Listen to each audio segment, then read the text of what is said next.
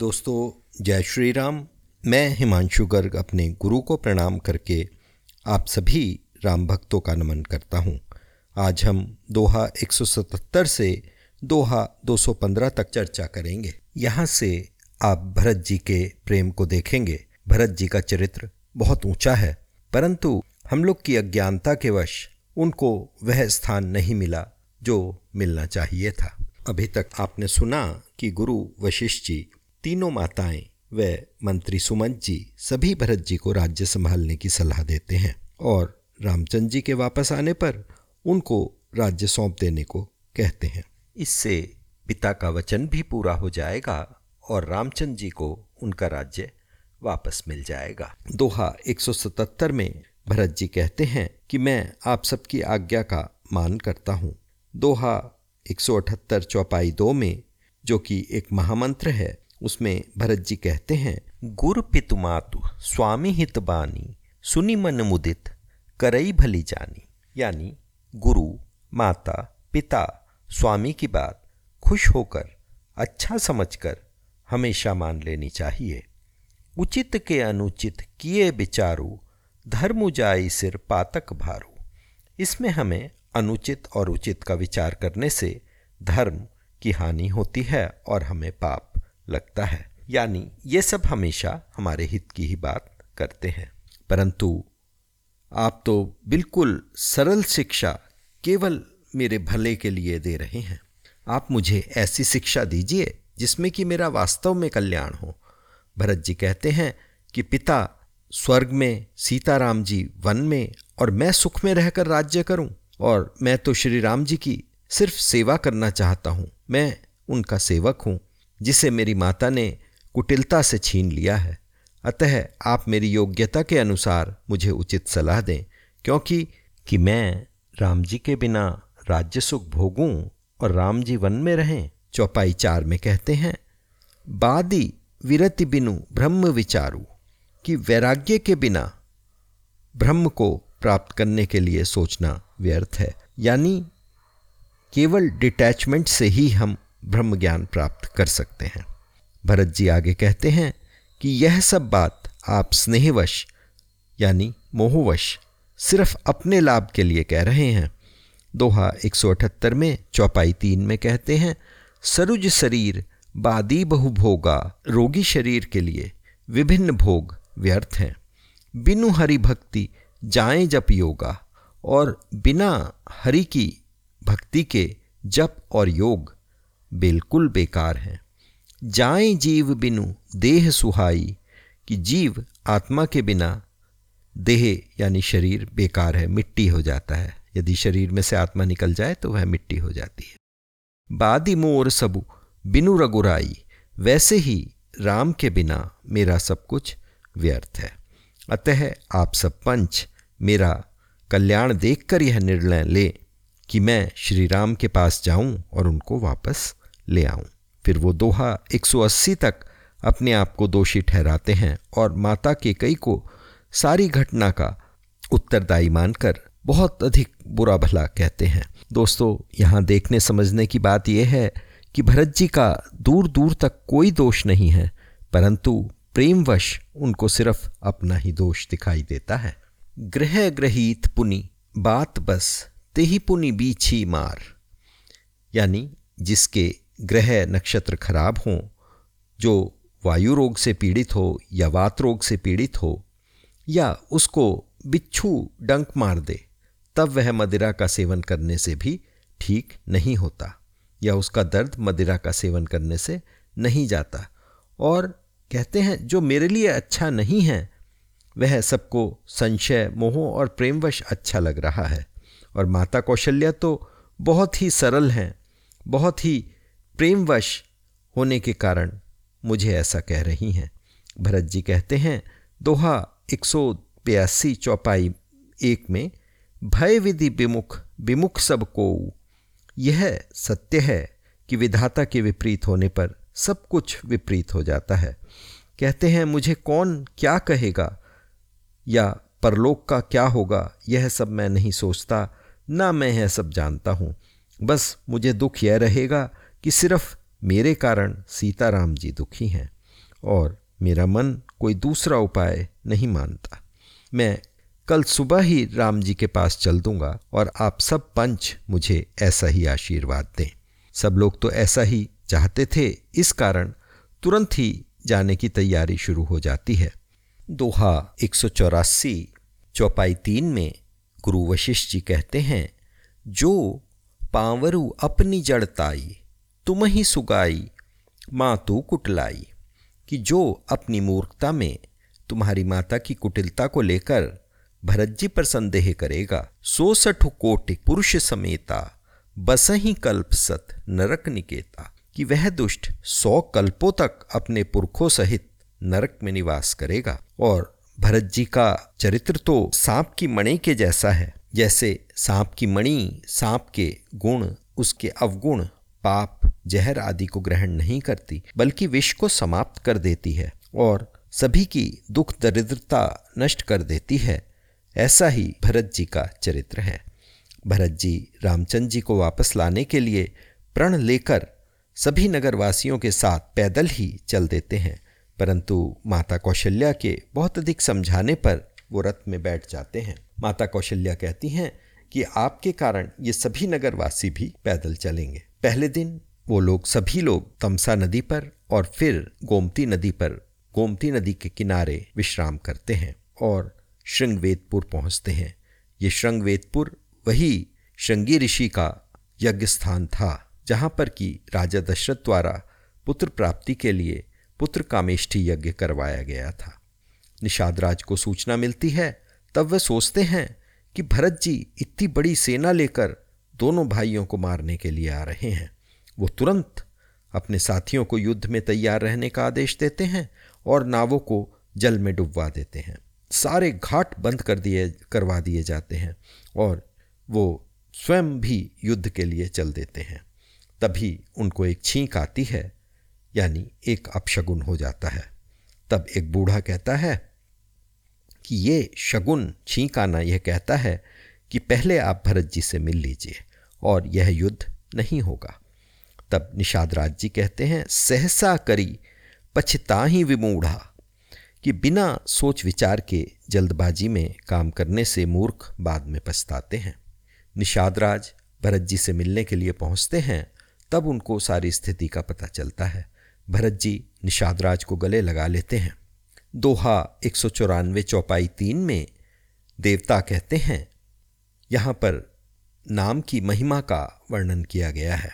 राम राम कहीं जे जमुहाई, जो लोग राम राम कहकर जम्भाई लेते हैं, तिनहि न पाप पुंज समूहाही, उनके सामने कोई भी पाप नहीं रुकता या उनके सामने कोई भी पाप नहीं आता। और इस गुहराज को तो रामचंद्र जी ने अपने गले से लगाकर पूरे जगत को पवित्र करने वाला कर दिया है। आगे चौपाई चार में पुनः नाम की महिमा गाई गई है। उल्टा नाम जपत जगु जाना, बाल्मीकि भय ब्रह्म समाना। और बाल्मीकि जी तो उल्टा नाम यानी मरा मरा जपते जपते ही ब्रह्म के समान हो गए थे। दोहा एक सौ चौदह में राम जी की महिमा का फिर वर्णन किया गया है। यहाँ पर देवता गुणगान करते हैं। स्वपच सबर खस जमन जड़ पांवर कोल किरात, कि मूर्ख, पामर, चंडाल, शबर, खस, ये सब जातियाँ हैं। यवन, कोल, किरात, सभी नाम का नाम बोलते ही पवित्र और विख्यात हो जाते हैं। दोस्तों, ये सब समाज में निम्न कार्य करने वाली प्रजातियाँ थीं। भरत जी निषाद राज से इतना प्रेम से मिलते हैं कि वो अपने आप को भूल जाते हैं। वो रामचंद्र जी और भरत जी का गुणगान करते रहते हैं। दोहा एक सौ चौरानवे में कहते हैं, जो ना भजई रघुबीर पद जगविधि वंचित सोई, कि जो रामचंद्र जी के चरणों का भजन नहीं करते वो जगत में विधाता द्वारा ठगा गया है। भरत जी श्रृंगवेदपुर में वहीं रुकते हैं जहाँ श्री राम जी रुके थे, तथा वह स्थान देखकर वहाँ की रज, वहाँ की धूल अपने माथे से लगाते हैं। अगले दिन वहाँ से चलकर सभी लोग प्रयाग पहुँच जाते हैं। भरत जी के पैर बहुत कोमल हैं, उनके पैरों में छाले पड़ जाते हैं और वो ऐसे दिखाई दे रहे हैं जैसे कमल की कली पर ओस की बूंदें पड़ी हों। क्योंकि रामचंद्र जी भी नंगे पैर वन गए थे, इसी कारण भरत जी भी नंगे पैर ही वन में जा रहे हैं। सभी लोग त्रिवेणी पर स्नान व दान करते हैं। त्रिवेणी पर भरत जी न धर्म, न अर्थ, न काम, न मोक्ष मांगते हैं। वो सिर्फ रामचंद्र जी के चरणों में प्रेम मांगते हैं। दोहा दो सौ छह में वो आगे चलते हैं और भारद्वाज मुनि जी से मिलते हैं। वो उनको समझाते हैं, यानी भारद्वाज जी उनको समझाते हैं कि इस सब में कैकेई का कोई दोष नहीं है। उसकी बुद्धि तो सरस्वती जी ने बिगाड़ दी थी और तुम्हारा यह निर्णय उचित है। इस प्रकार बात करते करते भारद्वाज जी के साथ में पूरी रात्रि बीत जाती है। भारद्वाज जी रिद्धि सिद्धियों को बुलाकर भरत जी व सभी की पहुनाई यानी कि आतिथ्य व सत्कार करते हैं, परंतु भरत जी तो उनको स्पर्श तक नहीं करते। दोस्तों, यहाँ तुलसीदास जी ने मासपरायण उन्नीसवां विश्राम लिया है। प्रातः प्रयागराज में स्नान करके भरत जी कुशल पथ प्रदर्शकों को लेकर नंगे पैर रास्ते भर श्री राम के ठहरने के स्थान को देखते हुए चलते रहते हैं। उनकी दशा देखकर देवता, पृथ्वी, बादल सब सुखदायक हो जाते हैं, जबकि रामचंद्र जी के जाते समय ऐसा कुछ नहीं हुआ था।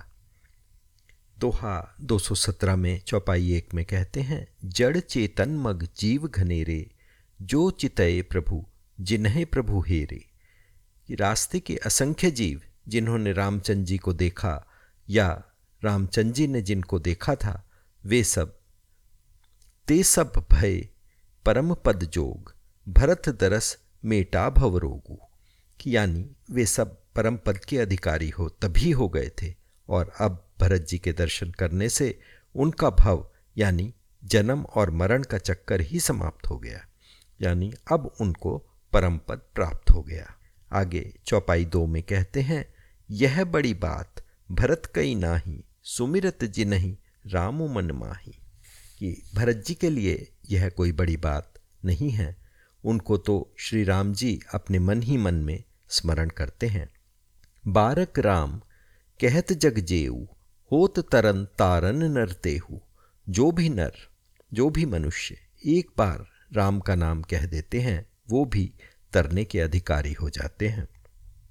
इस प्रभाव को देखकर देवराज इंद्र चिंतित हो जाते हैं कि कहीं भरत जी का प्रेम देखकर रामचंद्र जी वापस ना आ जाएं, और वो तुरंत बृहस्पति जी के पास दौड़ते हैं कि हे प्रभु, हे प्रभु, कुछ उपाय कीजिए, कुछ छल कीजिए जिससे कि दोनों भाई ना मिल पाए। बृहस्पति देव मुस्कुराते हैं। दोहा दो सौ अठारह में कहते हैं, मायापति सेवक सन माया, करई ते उल्टी परई सुर राया। कि हे देवराज, मायापति के सेवक के साथ जो माया करता है, वह माया उसी के ऊपर आ जाती है। हे देवराज, प्रभु का स्वभाव सुनो। चौपाई दो में कहते हैं, सुनु सुरेश रघुनाथ सुभाहु, निज अपराध रिसई ने काऊ। वो अपने प्रति किए गए अपराध से कभी भी रुष्ट नहीं होते। चौपाई तीन में बताते हैं, जो अपराधु भगत कर करई, राम शेष पावक सो जरई। कि पर जो भी अपराध भक्त पर की करता है, वो उस उनके रामचंद्र जी के क्रोध से जल जाता है। और चौपाई चार में देखिए, भरत सरिस को राम सने ही, जपु जप राम रामु जप जेही। कि सारा जग राम को जपता है और श्री राम जी भरत को जपते हैं। इसलिए हे देवराज, भक्त के काम को बिगाड़ने की मन में कभी भी न लाना, वरना लोक में अपयश और परलोक में दुख और शोक बढ़ता चला जाएगा। तो इसलिए दोस्तों, आप सभी से मेरी ये प्रार्थना है कि आप दिन में कम से कम एक बार राम का नाम अवश्य लें और राम जी के भक्त बने, क्योंकि राम जी के भक्त पर कोई भी अपराध नहीं कर सकता। आगे बृहस्पति देव कहते हैं, हे देवराज, मानत सुखु सेवक सेवकाई, सेवक बैर बैरू अधिकाई। कि राम जी सेवक की सेवा का सुख मानते हैं और सेवक से बैर करने पर वो अपने से बैर करना मानते हैं। यानी जो राम जी के सेवक से बैर करता है वो सीधे सीधे राम जी से बैर करता है। आगे दोहा दो सौ उन्नीस की चौपाई दो में एक महामंत्र आता है। यह मंत्र कर्म के विषय में है। कर्म प्रधान विश्व रचि राखा, जो जस करई सो तस फलु चाखा। कि यद्यपि वो सम हैं, उनमें न राग है न रोष है, न वो किसी के पाप पुण्य गुण दोष ग्रहण करते हैं। उन्होंने विश्व को कर्म प्रधान कर रखा है। जो जैसा करता है वो वैसा ही फल भोगता है। तो यहाँ पर यह सिद्ध हो जाता है कि हम जैसा करते हैं वैसा ही हम हमें फल मिलता है, और हम विधाता को या परमात्मा को व्यर्थ ही दोष देते हैं। जो कुछ भी दुख हमारे सामने आते हैं सभी हमारे कर्मों का फल होते हैं। आगे चौपाई तीन में कहते हैं, तदपि करहीं सम विषम बिहारा, भगत अभगत हृदय अनुसारा। कि तब भी भक्त और अभक्त के हृदय के अनुसार वो सम और विषम व्यवहार करते हैं। भक्त को प्रेम से गले लगा लेते हैं और अभक्त को मार कर पार करते हैं। अगुण अलेप अमान एक रस, राम सगुण भय भगत प्रेम बस। कि राम गुण रहित निर्लेप मान रहित और सदा एक रस रहते हैं, और वो सिर्फ भक्तों के प्रेम के कारण ही सगुण रूप धारण करते हैं। राम सदा सेवक रुचि राखी, वेद पुराण साधु सुर साखी। कि श्री राम जी सदा अपने भक्तों पर प्रेम रखते हैं। वेद पुराण साधु देवता इसके साक्षी हैं। इसलिए हे देवराज, आप अपनी हृदय की कुटिलता को छोड़ दो और भरत जी के चरणों की प्रीति करो। दोहा दो सौ उन्नीस में राम भगत परहित निरत, पर दुख दुखी दयाल। भगत सिरोमणि भरत ते, जनि डर पहुँ सुरपाल। कि हे देवराज इंद्र, रामचंद्र जी के भक्त सदा दूसरों के हित में लगे रहते हैं। वे दूसरों के दुख में दुखी और सुख में सुखी होते हैं। फिर भी भरत जी तो भक्तों के शिरोमणि हैं, उनसे आप बिल्कुल ना डरें। और रामचंद्र जी तो देवताओं का हित करने वाले हैं, इसलिए आप व्यर्थ व्याकुल न हों। चलते चलते भरत जी यमुना के तट पर पहुंच जाते हैं। इस प्रकार भरत जी चलते जाते हैं और दोनों ओर गांव के लोग उनके दर्शनों से पावन होते रहते हैं। रास्ते में निषाद राज भरत जी को कामतगिरी पर्वत दिखाते हैं, जिसके निकट ही पैस्विनी नदी के तट पर रामचंद्र जी, सीता जी और लक्ष्मण जी रहते हैं, और इसी कारण सभी वहीं पर रात्रि विश्राम करते हैं। दोहा दो सौ छब्बीस में सीता जी को स्वप्न दिखता है कि भरत जी और उनकी सासुएं दुखित रूप में उनके पास आ रहे हैं। वो रामचंद्र जी को यह समाचार सुनाती हैं, अपने स्वप्न के विषय में बताती हैं। स्वप्न सुनकर रामचंद्र जी को किसी खराब समाचार का अंदेशा होता है। तभी उनको उत्तर दिशा से उड़ती हुई धूल दिखाई देती है। पशु पक्षी डर डर कर उनके आश्रम में आने लगते हैं। फिर वनवासी, कोल और किरात उनको रामचंद्र जी को भरत जी के आने की सूचना देते हैं। लक्ष्मण जी कुछ बुरा विचार करके युद्ध पर उतारू हो जाते हैं। दोहा दो सौ इकतीस में आकाशवाणी होती है। सहसा करी पाछे पहिताही, कहहि वेद बुधते बुध नाही। कि वेद और विद्वान कहते हैं कि जो बिना विचारे किसी भी काम को करता है वो बाद में पछताता है, और वो बुद्धिमान भी नहीं होता। सीधी सी बात है कि मूर्ख लोग कार्य को बिना सोचे समझे ही कर देते हैं। देववाणी सुनकर लक्ष्मण जी सुकचा जाते हैं, यानी शर्मा जाते हैं, परंतु सीता और राम जी उनको आदर देते हुए कहते हैं कि हे भाई, तुमने बिल्कुल ठीक कहा है। कही तात तुम नीति सुहाई, सब तय कठिन राजू मधु भाई। कि हे भाई, राज्य का मद यानी कि घमंड सबसे बड़ा होता है, परंतु ऐसा वो लोग करते हैं जो सत्संग नहीं करते। और भरत जी जैसा भाई तो पूरी सृष्टि में कोई है ही नहीं, ना ऐसा कोई देखा गया है और ना ही ऐसा सुना है। और भरत जी तो किसी भी प्रकार, चाहे उनको सारी दुनिया का राज्य दे दिया जाए, तब भी ऐसा नहीं कर सकते। दोहा दो सौ बत्तीस चौपाई दो में प्रभु राम शपथ पूर्वक कहते हैं, लखन तुम्हार शपथ पितुआना, सुचि सुबंधु नहीं भरत समाना। कि मैं तुम्हारी और पिताजी की शपथ लेकर कहता हूँ कि भरत के समान सृष्टि में उत्तम भाई कोई और नहीं है। निषाद राज सभी को नदी के समीप ठहराकर भरत जी व शत्रुघ्न को रघुनाथ जी की कुटी के पास ले आते हैं। उनके मन में बड़े बड़े प्रश्न उठ रहे हैं, पर केवट जी उनको समझाते हैं। दोहा दो सौ पैंतीस में आता है, इति भीति जनु प्रजा दुखारी, त्रिविध ताप पीड़ित ग्रह भारी। जैसे इति यानी खेती को हानि पहुंचाने वाले छह उपद्रव होते हैं, सूखा पड़ना, बाढ़ आना, चूहे होना, टिड्डी होना, पक्षी और विदेशी आक्रमण, ये छह उपद्रव इति कहलाते हैं। यानी जैसे इति खेती को हानि पहुंचाने वाले से पीड़ित प्रजा दूसरे राज्य में सुखी होती है, वैसे ही भरत जी यहाँ आकर सुखी हो रहे हैं और श्री राम के सुंदर व सुखपूर्ण पर्वत व वातावरण को देखकर भरत जी और अधिक सुख प्राप्त करते हैं। और तुलसीदास जी यहाँ पर मासपरायण बीसवा विश्राम लेते हैं।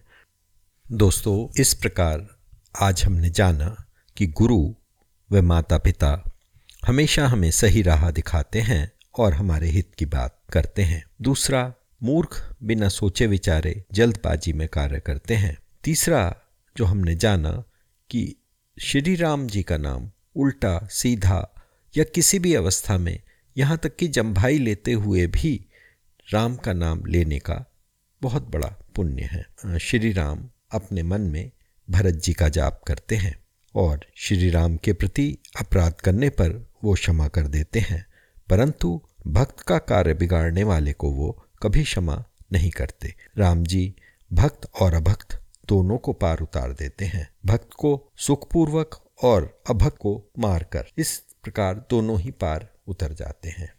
दोस्तों, हम अपने आज की चर्चा यहीं पर समाप्त करते हैं। राम जी सबका भला करें और आप राम जी के भक्त बने रहें। इसी आशा के साथ सब मिलके जोर से बोलेंगे, जय श्री राम।